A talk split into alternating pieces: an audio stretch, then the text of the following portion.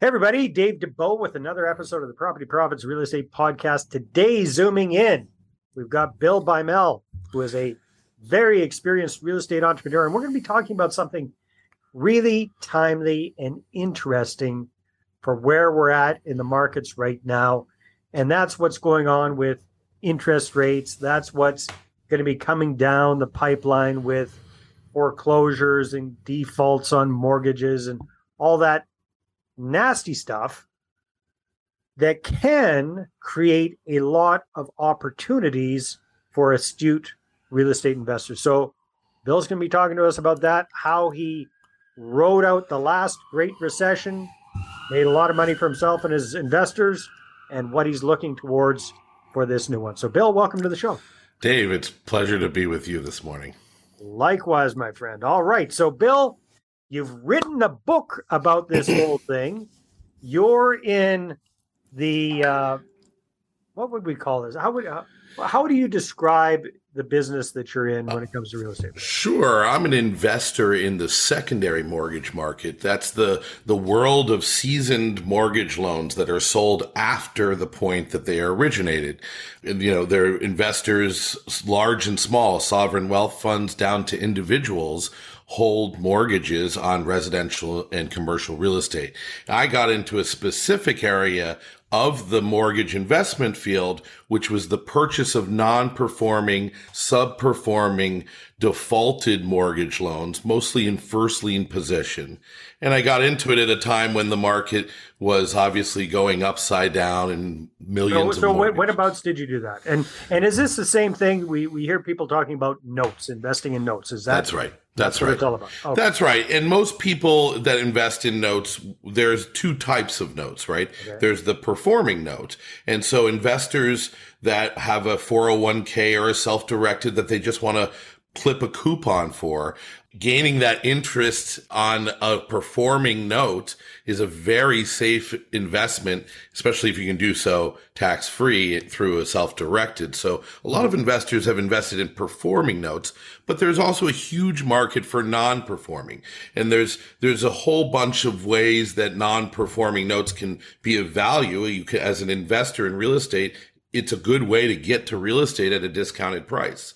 And as an investor like myself who makes money on fixing and flipping or arbitrage plays, it's an opportunity with multiple tools in your toolbox to help people out while making a lot of money for my investors. We were talking about this a little bit before I pressed record there, Bill. And you were saying that a lot of folks have the impression that this is kind of a vulture type business. It's a predatory type thing. We're taking advantage of these poor homeowners who've fallen into default through no fault of their own. Yeah, right. Right.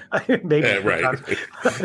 But anyhow, using their house as an ATM, perhaps. Yeah, exactly. So talk to us a little bit about that and, and how the vulture side of the business works, and then also how the nice guy side of the business works. Right. Very interesting. So I got into the business in the summer of 2008 with an opportunity to buy mortgage loans at what some would say are pennies on the dollar. Yeah. This is 3 months before the fall of Lehman Brothers, while the crash was still on its, in process. Right. And for me, that was a light bulb moment. I saw the opportunity. It was, that was a unique business, but getting into the buying of non-performing loans at a discount and then becoming a debt collector was not something that I was really excited about. I wonder why. Yeah, exactly. So I got to, and so it had that kind of reputation back in 2008 when the business really started to spawn and snowball. And I got together with my partners and we created a whole new paradigm by which we are able to pass some of the savings that we get back to these borrowers that are in distress. One of the things that we can do with private equity that banks or regulated private equity institutions can't do is we can make decisions outside the norm. We can act individually based upon each individual borrower's needs. So one of the things that set us apart from the very beginning was when other lenders were collecting payments, we were asking borrowers, how would you like to see this resolved? And it really became a paradigm for helping people, creating win-win strategies to resolve this. As a matter of fact, I wrote a book about it called Win-Win Revolution in 2017, which really dictated the fact that, you know, the first 30 or 40% of the non-performing loans we buy, we will help people modify and stay in their homes. If someone has the opportunity to keep their home and they can afford it, we will do whatever we can to make that happen. So if you don't mind, Bill, I just want to wrap this for a second. So typically the not so nice guys in the business, the typical modus operandi for them is they buy these non-performing notes, and then they get a crew of debt collectors on the phone. And how does that typically look? No, exactly. And that's one of the things when I speak to my partners about it is we're really taking advantage of the inefficiencies that exist in mortgage loan servicing. Not only are we individually looking at files, but the average investor, large investor, is a fund or a bank or sovereign wealth, and they will buy hundreds of millions of dollars of these mortgages that are in default, and they send it to their debt collector, which is their loan servicer. And then it's the servicer's job to either collect the money or put the borrower into foreclosure and initiate a foreclosure. And take the property. Yeah. So it's a pretty straight, it's a much simpler group of options. And from your experience, what does that kind of look like? Like big picture, what percentage do they actually start collecting on? What percentage do they typically foreclose on? Do you know what? Yeah, absolutely. An average non-performing loan shop that doesn't follow my strategy would be you'd have about 30% short sale deed in lieu. You'd have maybe 20% that would modify it. And most of those modifications came under government mandated programs. Okay. And then the bulk of them, they just send to the lawyers, and the lawyers have no motivation to resolve or help anyone. They're charging a fee to do their job. So it's just a machine that rolls, and there's no individualism to it. You know, I got into this knowing, as we all knew, that in 2008 that the market was blowing up. And you know, I don't know if you had a mortgage back then, Dave, but I tried calling my mortgage servicer to get, you know, a couple of questions answered in 2009, and it was a long call. Well, I'm up here in Canada, so we were a little bit insulated from that. Oh, that's right. That's right. Way fewer banks, but they were just starting to do all that crazy stuff. Yeah. Then the you know what hit the fan, and they all clenched up their you know what. They got smart quicker. Yeah, they claimed they were super smart, but basically they're super slow, and they just hadn't right, just lucky. Okay, so anyhow, that's how the big guys do it. Yeah. Wow, that's another fantastic idea. Hold on to that thought for a sec. We'll be right back. Now, are you a real estate investor who's run out of cash or credit to grow your portfolio? Are you looking to grow your portfolio using other people's money and raising capital? Well, I want to show you how to raise six figures or more in 6 weeks or less at my upcoming Investor Attraction Workshop.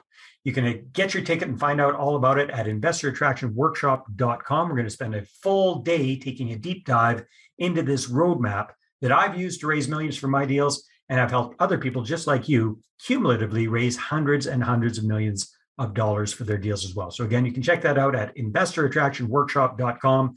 And as a loyal listener to the podcast, you'll get 50% off your ticket when you use the discount code podcast. That's right, discount code podcast at InvestorAttractionWorkshop.com. See you at the next workshop. What's Bill's way? What's the win-win way? And what? Give me maybe a concrete example of how you might actually work with somebody to help them turn stuff around. Absolutely. And some of these, you know, you read about these stories in my book, and every month I have a new story. And this is what makes my job so exciting. I mean, real estate's a great game. It's a new world every day.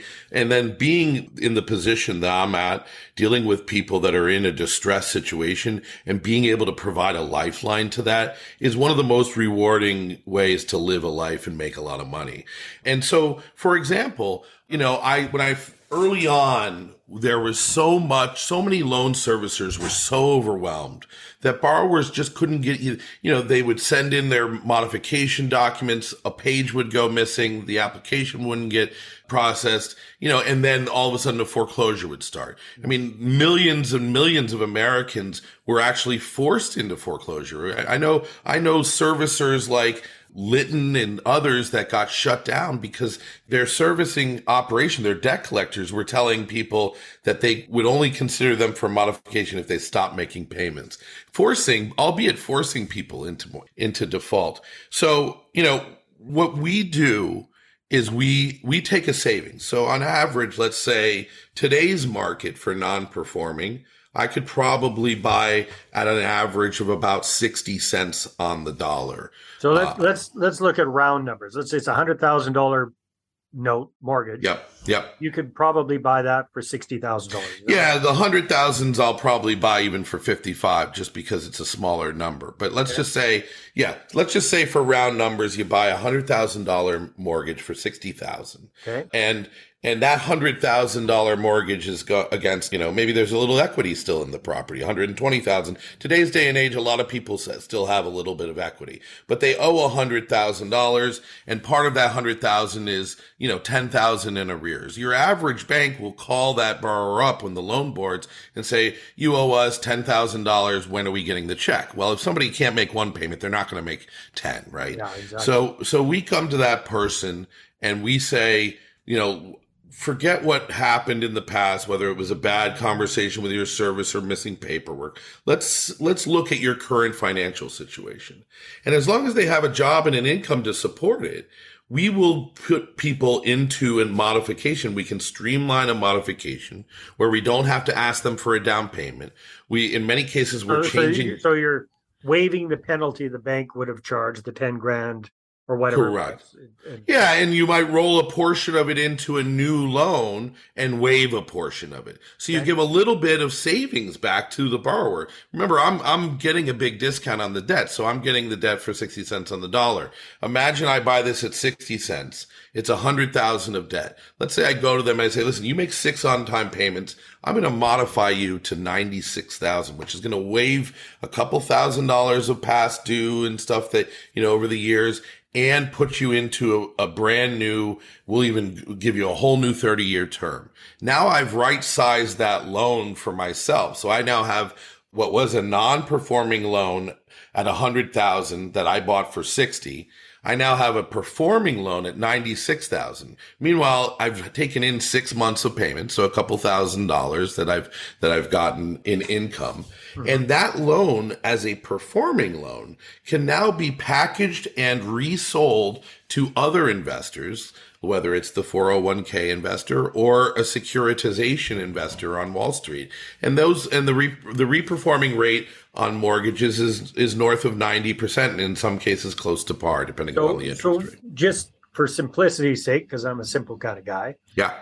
So we've got that original $100,000 mortgage loan that you have purchased for 60. Yep. You've gotten 6 months worth of payments. I don't know what that would look like, give or take. Would that be $4,000 or $5,000? Yeah, $4,000 or $5,000, let's say. Yeah. Okay. Yep. And you've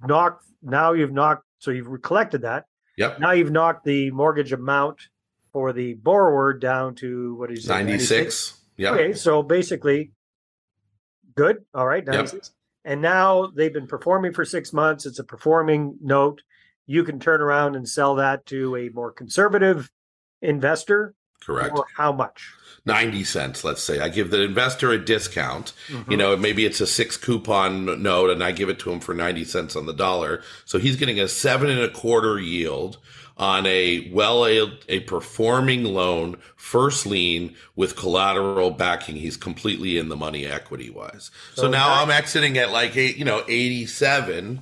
So there's a 27, there's about a 40% worth of upside. Now I probably have expenses. I've got boarding fees. I've got the due diligence and legal costs. So I've got a couple $1,000s in expenses there, but you can see how the return can be very nice. I mean, actually, when I look at the history of my last 10 years and having done this to the tune of close to $1 billion of invested dollars in the space, the best returns are keeping people in their home.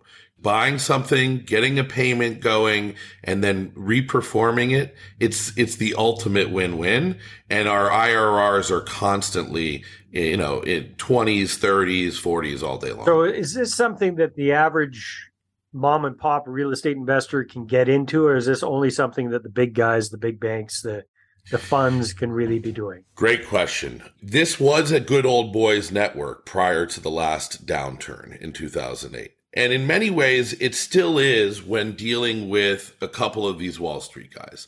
I was fortunate enough to be introduced to those people. And I'm like, you know, I somehow have managed to stick around for over a decade and become part of the old boys club.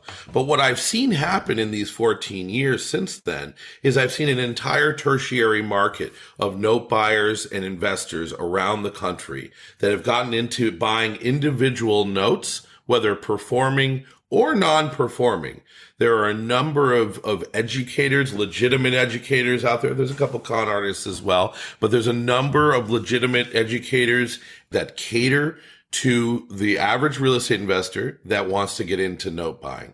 So it very much is a growing market. There's more people trading notes on what I call the tertiary market. They don't like to think they're part of the secondary market. It's true, they are, but it's a level of traders of individual investors. So there's absolutely opportunity for the average person to get involved. I know several people that own 1, 2, or 10 notes. Very cool. Bill, we could talk about this for a long time. However, we don't have a long time. So if you want to find out more about you, I know you've got a book, I know you've got a podcast.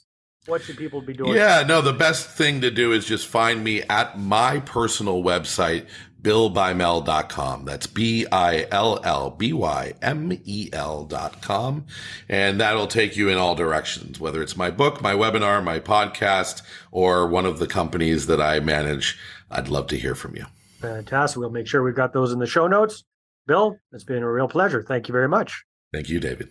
All right, everybody. Take care, and we'll see you on the next episode. Well, hey there, thanks for tuning into the Property Profits Podcast. If you like this episode, that's great. Please go ahead and subscribe on iTunes. Give us a good review. That'd be awesome. I appreciate that. And if you're looking to attract investors and raise capital for your deals, then I'm going to invite you to get a complimentary copy of my newest book, right back there. There it is, The Money Partner Formula. You can get a PDF version at InvestorAttractionBook.com. Again, InvestorAttractionBook.com. Take care.